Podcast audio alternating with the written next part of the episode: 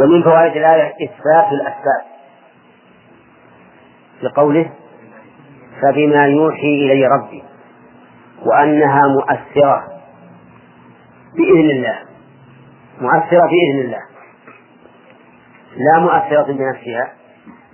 ففي ذلك الرد على الأشاعرة الذين يقولون إن الأسباب لا تؤثر بنفسها. حتى أنهم يقولون إن الورق إذا احترق بالنار فإنه لم يحترق بالنار لكن احترق عند النار عند النار لا بها. وإذا ضربت الزجاجة بالحجر فانكسرت قالوا لم تنكسر بالحجر لكن انكسرت عنده. شوف العقول يعني ليش؟ قالوا لأنك لو أثبتت للسبب أثرا ذاتيا لأشركت بالله العظيم. لأنه ما, ما لا شيء يؤثر بنفسه إلا الله عز وجل. فأنت أثبتت أن الحفاظ تكسر الزجاجة هي نفسها تكسر الزجاجة فهذا شرك بالله. يعني معناه أنك جعلت هذه تؤثر. أفهمتم؟ طيب. رجل أتي بلحم فجعل يحز بالسكين يقطعه. نقول تقطع بالسكين؟ ها؟ عند السكين لا بها كيف العقول تصل إلى هذا الحد؟ الآن الزجاجة حط عندها الحصاة حطة عنده بل حطة فوقه. بهدوء تنكسر؟ ها؟ طيب أقبلت أقبل الحجر على الزجاجة. إقبالا ولم يمسه. لكنه حف من حوله. ها؟ عنده. ما ما ينكسر. ما ينكسر. كيف ينكسر عنده؟ فنقول إن الأسباب مؤثرة بنفسها لكن من خلق فيها هذا التأثير؟ الله عز وجل. والله سبحانه وتعالى على كل شيء قدير. لو أنك قلت لصبي أدخل الورقة في النار واحترقت. ترى النار ما أحرقتها. ما أحرقتها وليس سبب الإحراق. وإنما ها عندها عند النار لا بالنار. إيش الكلام هذا؟ كلام سخط. طيب إذا نقول إثبات الأسباب دل عليه السمع والعقل. دل عليه السمع والعقل. ولكنها تؤثر بذاتها ولا ولا تؤثر بأن الله خلق فيها التأثير؟ خلق فيها التأثير. الدليل على ذلك النار محرقة. فقال الله عز وجل لها حين ألقي فيها إبراهيم يا نار كوني بردا وسلاما على إبراهيم. فكانت بردا وسلاما. كانت بردا وسلاما. إذا هذا السبب المؤثر زال تأثيره بماذا؟ بقول الله بأمر الله. نعم. بأمره كوني بردا وسلاما فكانت بردا وسلاما. الماء جوهر سجال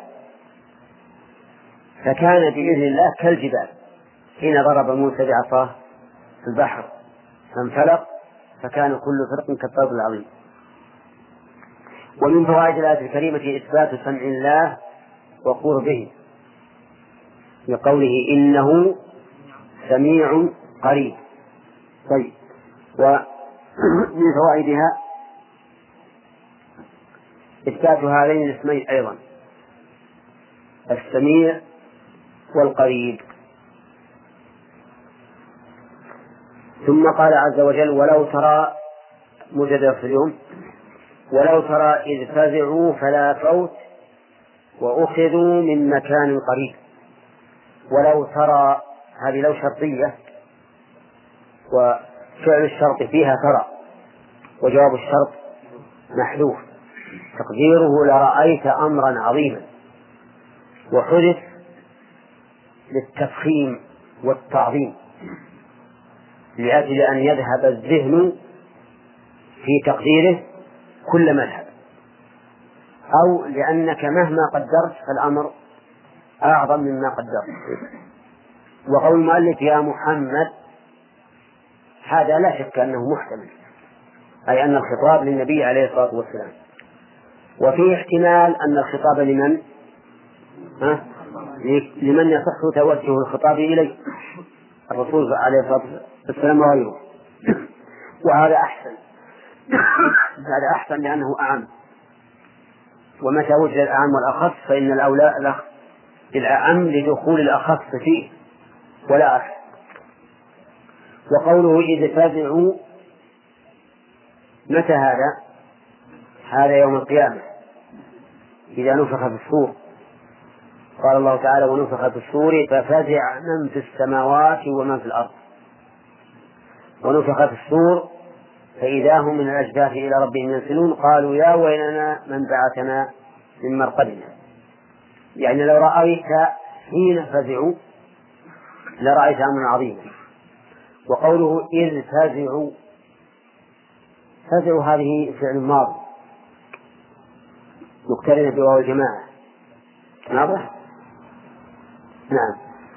أنه عبر الماضي عبر بالماضي. عن المستقبل. عن المستقبل. لا يتحقق فإن أمر ومن التعبير بالماضي عن المستقبل قوله تعالى أتى أمر الله فلا تستعجلوه.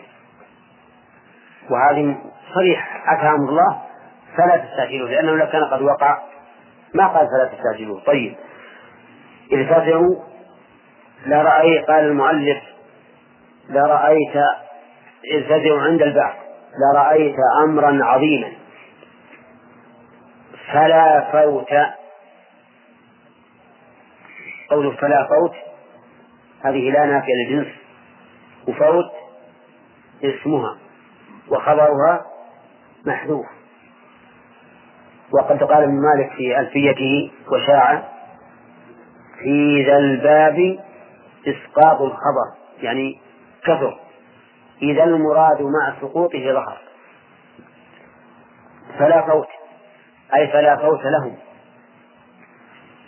وهذا يعني حذف الخبر في مثل هذا التركيب أبلغ. فلا فوت يعني ما في أبدا فوات. لو قلت فلا فوت لهم لكان أرق. أما فلا فوت فهي أشد وقعا. نعم.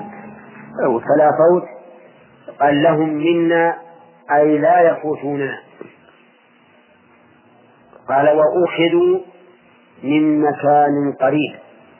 أخذوا معطوفة على فزعوا يعني أنه يفزعون ويؤخذون من مكان قريب. يؤخذون بماذا؟ يؤخذون بالعذاب. من مكان قريب. قال المؤلف هي القبور. وهذا احتمال بلا شك إنها القبور لأنهم يخرجون من حين ما يخرجون يجدون والعياذ بالله أمرا عظيما. ولهذا يقول يقولون إذا خرجوا من قبورهم يقولون يا ويلنا من بعثنا من مرقدنا يوم ينظر المرء ما قدمت يداه ويقول الكافر يا ليتني كنت ترابا. فهم يؤخذون من قريب من حين ما يخرجون من القبور يكشف لهم عن أمر أعظم مما كانوا يشاهدونه في القبور وإلا فإنهم يعذبون في قبورهم على القول الراجح. قال وأخذوا من مكان قريب أي أي القبور؟ والله أعلم.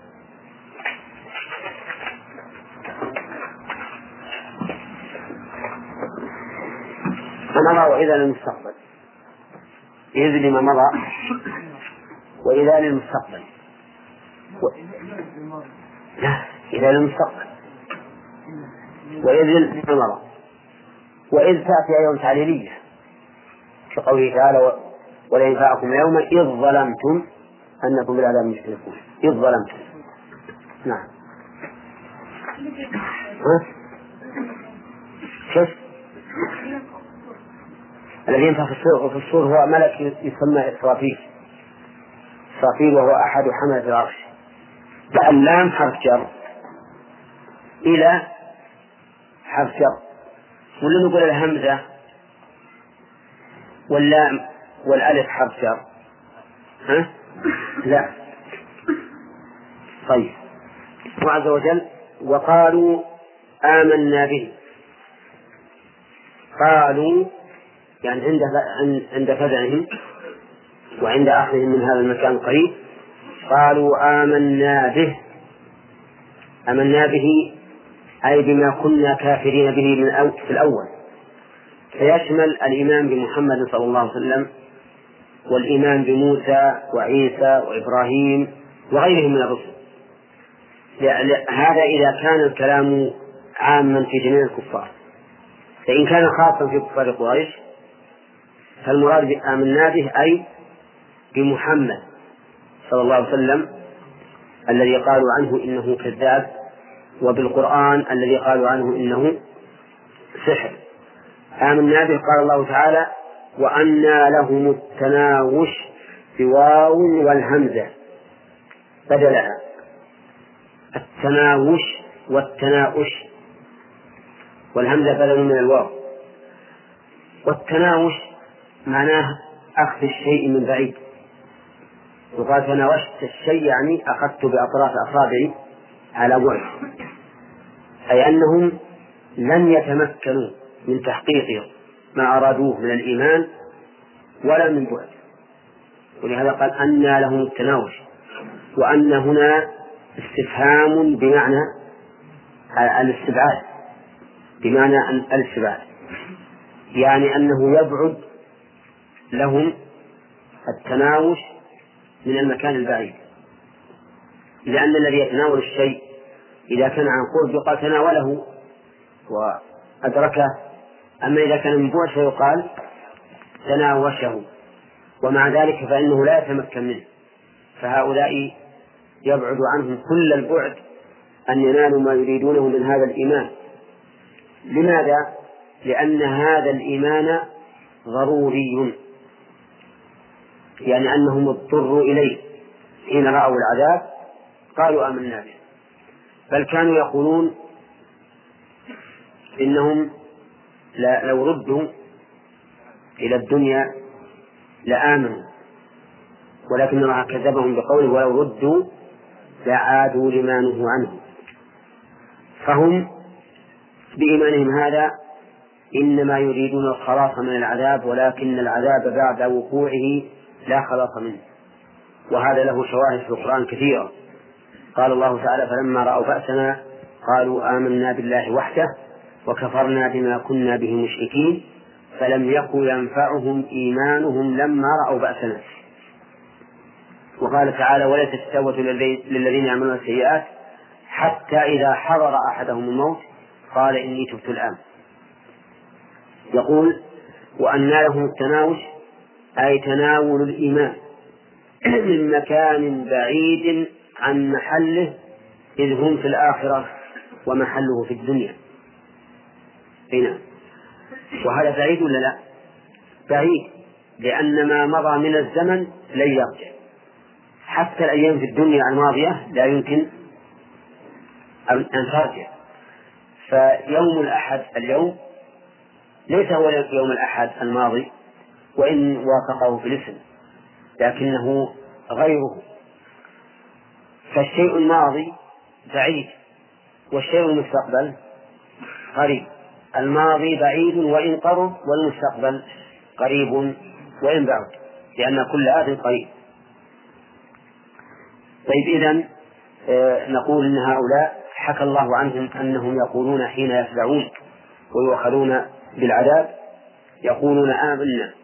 ولكن هذا الإيمان لا ينفعهم لأنهم يتناولونه من مكان بعيد.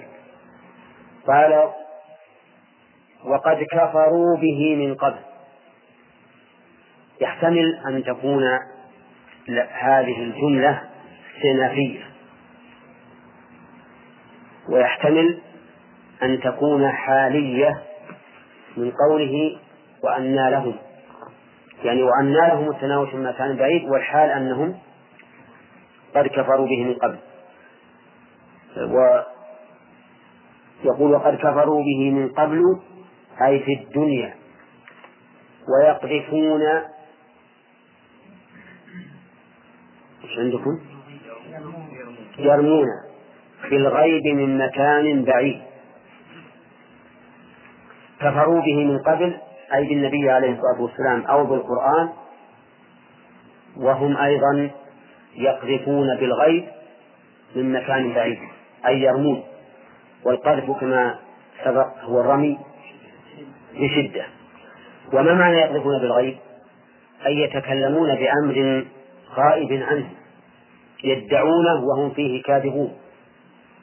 مثل أن ينكروا البعث ويقولون كيف يبعث الناس وقد كانوا عظاما رميما قال من يحيي العظام وهي رميم. يقذفون بالغيب يقولون إن محمد عليه الصلاة والسلام شاعر وكاهن ومجنون وما أشبه ذلك. هذا من القذف بالغيب. إذا هم يتكلمون بكلام لا حقيقة له ليس بواقع ملموس مشهود بل هو أمر غائب عنهم وهم لا يعلمونه والغيب هنا شبيه شبيه بقولنا يتكلمون بالظن ويقولون الظن وما أشبه ذلك. ويطلقون بالغيب قال المؤلف رحمه الله أي بما غاب بما غاب علمه عنهم غيبة بعيدة حيث قالوا في النبي صلى الله عليه وسلم ساحر وشاعر كاهن وفي القرآن سحر شعر كهانة. وكذلك قالوا في البعث إنه مستحيل. من العظام وهي رميم. حال هؤلاء إذن الكفر والكلام بالغيب من مكان بعيد؟ يعني أنهم يتكلمون بأمر غائب عنهم والغائب بعيد عن الإنسان. وكيف يتكلمون به وهم وهم لا يعلمون؟ قال وحيل بينهم وبين ما يشتهون من الإيمان حيل فعل ماضي من المجهول أين نائب الفاعل؟ ها؟ ولا جاء مجهول؟ الظرف الظرف لكن هل ينوب الظرف مناب الفاعل؟ ها؟ أين الدليل من كلام المالك؟ ها؟ الجر وجار مجرور والمصدر والنهي عنه. إيه طيب نبي كلام وقابل إيه؟ نعم و... ولا ينوب في اللفظ مفعول به وقد طيب. خلاص. طيب إذا نقول هذا النائب هو الظرف لأن المفعول به لم يوجد. حيل بينهم وبين ما يشتهون. ما الذي يشتهونه؟ الذي يشتهونه هو النجاة. النجاة من العذاب الذي حل بهم ولكنه ولكن هذه النجاة إنما تكون لو قبل الإيمان منهم. والإيمان منهم غير مقبول في هذه الحالة. فلهذا لم يتمكنوا من مما يريدونه. والمؤلف رحمه الله يقول أي قبوله وبين ما يشتهون من الإيمان أي قبوله. ولكن هم في الحقيقة يشتهون شيئا قبل قبول الإيمان. ما هو؟ من الإيمان من العذاب. وهذا فرع عن قبول الإيمان. وقبول الإيمان غير ممكن لأنه فات محله. إذا حيل بينهم وبين ما يشتهون. انتبه. ما الذي يشتهونه؟ النجاة من العذاب. والنجاة من العذاب لا تكون إلا بعد قبول الإيمان منهم. وقبول الإيمان منهم وقد وصلوا إلى هذه الحال غير ممكن. إذا النجاة من النار غير ممكنة. ولهذا قال حيل بينهم وبين ما يشتهون. فالذي حال بينهم وبين ما يشتهون هو تأخر الإيمان والتوبة. ولو أن ذلك حصل في الدنيا قبل أن يعانوا العذاب لكان ممكنا. كما فعل بأشياعهم من قبل كما فعل بأشياعهم بأشياعهم في الكفر من قبل أي قبلهم إنهم كانوا في شك مريب. يعني حيل بينهم وبين ما يشتهون كما حيل بين أشياعهم أشباههم في الكفر من قبل أي من قبل هؤلاء. مثل من؟ قوم نوح وعاد وصالح وغيرهم.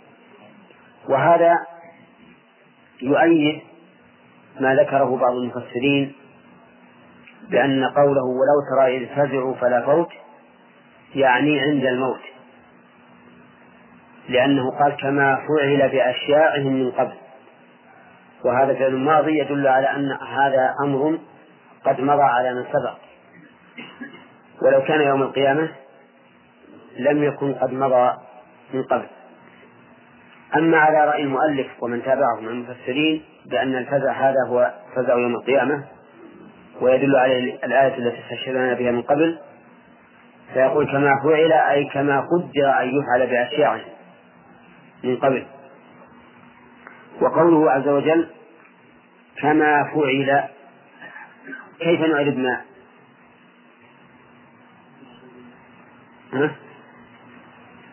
ما مصدرية. يعني كالمفعول بأشياء من قبل. فما مصدرية أي كفعلنا أو كالمفعول بأشياء من قبل.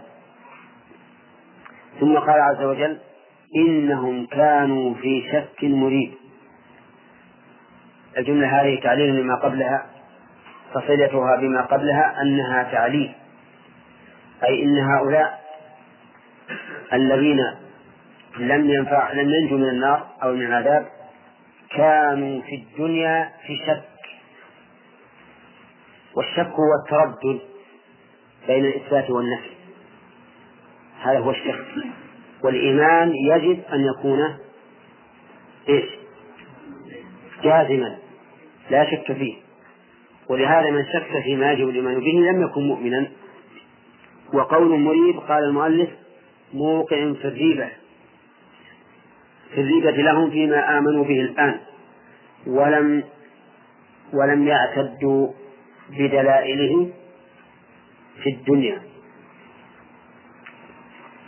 يعني أنهم في الدنيا غفلوا عن دلائل الإيمان ولم يتفكروا بها بل أنكروها إما مكابرة وإما شكا وترددا فلم ينفعهم. والحاصل أن هذه الآيات كلها فيها إنذار هؤلاء المكذبين للرسول عليه الصلاة والسلام وتذكيرهم بهذه الأحوال التي ستكون واردة عليهم عند الموت وفي الآخرة.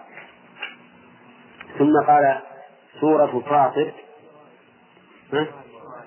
طيب. أولا كيف الطقس عندكم الآن؟ من قوله تعالى ولو ترى إذ فزعوا فلا فوت قال الله تعالى ولو ترى إذ فزعوا فلا فوت وأخذوا من مكان قريب. في هذه الآية الكريمة إشارة إلى عظم إلى عظيم ما سيقع بهؤلاء عند الموت أو يوم القيامة. مأخوذ من قوله ولو ترى إذ فزع حيث حذف جواب الشرط لأن ذلك أعظم في التهويل والتفخيم حتى يذهب الذهن كل مذهب في تقدير ما يمكن أن يكون جوابا. ومن فوائد الآية الكريمة أن المكذبين لله عز وجل ولرسله لا يفوتون الله ولا يعجزونه لقوله فلا فوت. ومن فوائدها بيان ما يقع بهؤلاء عند معاينة العذاب من الفزع الشديد الذي لا ينفعهم ولا يستفيدون منه. ولو ترى إذ فزعوا. ومن فوائدها أنهم يؤخذون بالعذاب من مكان قريب لا من مكان بعيد. لأن من قدر على الهرب ربما لا نصل إليه لأخذه بالعقوبة إلا إلا من مكان بعيد. لو أن لصا أمسكناه ربطناه بجريمته. فهرب. فإذا هرب فإنه لن يؤخذ بالعقوبة إلا من مكان بعيد. أما هؤلاء فيؤخذون من مكان قريب لأنهم لا فوت لهم. ومن فوائد الآية الكريمة إثبات الجزاء على الأعمال. إثبات الجزاء على الأعمال. وهذا هو الحكمة من الأمر والنهي. فإن الأمر والنهي لو لم يكن لو لم يترتب عليه الثواب والعقاب لكان عبثا. ينزه الله تعالى عنه. قال الله تعالى أفحسبتم أنما خلقناكم عبثا وأنكم إلينا لا ترجعون. وقال تعالى أيحسب الإنسان أن يترك سدى لا يؤمر ولا ينهى؟ لا. طيب. ثم قال تعالى وقالوا آمنا به وأنى لهم التناوش من مكان بعيد. في هذه الآية أن هؤلاء المكذبين إذا عاينوا العذاب آمنوا. لقوله وقالوا آمنا به. ويؤيد ذلك آيات كثيرة مثل قوله تعالى فلما رأوا بأسنا قالوا آمنا بالله وحده وكفرنا بما كنا به مشركين فلم يكن ينفعهم إيمانهم لما رأوا بأسنا. ومن فوائده أيضا أن الإيمان بعد معاينة العذاب لا يفيد لقوله وأنى لهم التناوش من مكان بعيد. وإنما كان غير مفيد لأن الإيمان بالمشاهد لا لا قيمة له. فالشيء المشاهد لا بد أن يؤمن به كل إنسان. لكن المحنة والابتلاء إنما تكون في الإيمان بالغيب. قال الله تعالى الذين يؤمنون بالغيب ويقيمون الصلاة. أما إنسان تقول مثلا ترى هذه حقيبة وهذه كراسة وهذا مكبر صوت وهذه مسجلات. يمكن ولا ما يمكن؟ أه؟ وهي أمانة. ما يمكن. ما يمكن. إن أنكر فهو مكابر لكن شيء غائب تخبره به ربما ينكر ربما ينكر هؤلاء إذا آمنوا بعد مشاهدة العذاب فإن إيمانهم لا ينفعهم لأن إيمانهم حينئذ إيمان مشاهدة لا إيمان بالغيب. والإيمان بالمشاهدة ليس فيه مدح ولا ثناء ولا يستحق صاحبه الجزاء. نعم. ومن فوائد الآية الكريمة بعد الإيمان عن من لم يؤمن إلا إذا شاهد العذاب. والمراد بعد الإيمان يعني بعد قبول الإيمان. يعني ما الله عز وجل ما نفع أن ينفعهم فقط بل قال إن هذا أمر بعيد وأن لهم التناوش من مكان بعيد. ثم قال وقد كفروا به من قبل ويقذفون بالغيب من مكان بعيد. في هذه الآية الإشارة إلى أن إيمانهم الحاضر لا ينفعهم لأنهم كفروا كفروا من قبل. حين كان الإيمان نافعا كانوا كفارا. وحين كان الإيمان غير نافع كانوا مؤمنين. ولهذا إذا طلعت الشمس من مغربها آمن الناس كلهم. لكن الله يقول لم لا ينفع نفسا إيمانها لم تكن آمنت من قبل أو كتبت في إيمانها خيرا. ومن فوائدها أن هؤلاء الذين يتكلمون في حق النبي عليه الصلاة والسلام. أو ما جاء به من الوحي بالسب والعيب إنما يتكلمون رجما بالغيب. لقوله ها؟ ويقذفون بالغيب من مكان بعيد. ومن فوائدها أن هؤلاء لم يحاولوا القرب والنظر فيما جاء به الرسول عليه الصلاة والسلام. بل كانوا كالذي يرمي الحجارة من بعد. ولا يريد ولا ولا يريد أن يقترب ليتبين الأمر.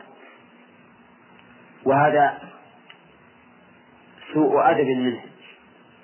لأن العقل يقتضي أن يدنو من الشيء ليتعرفوا إليه حتى لا يقذفونه من بعيد. لكن هم كانوا يقذفون بالغيب من مكان بعيد. وهذا يبعد أن يكون الإيمان مقبولا منهم. ومن فوائد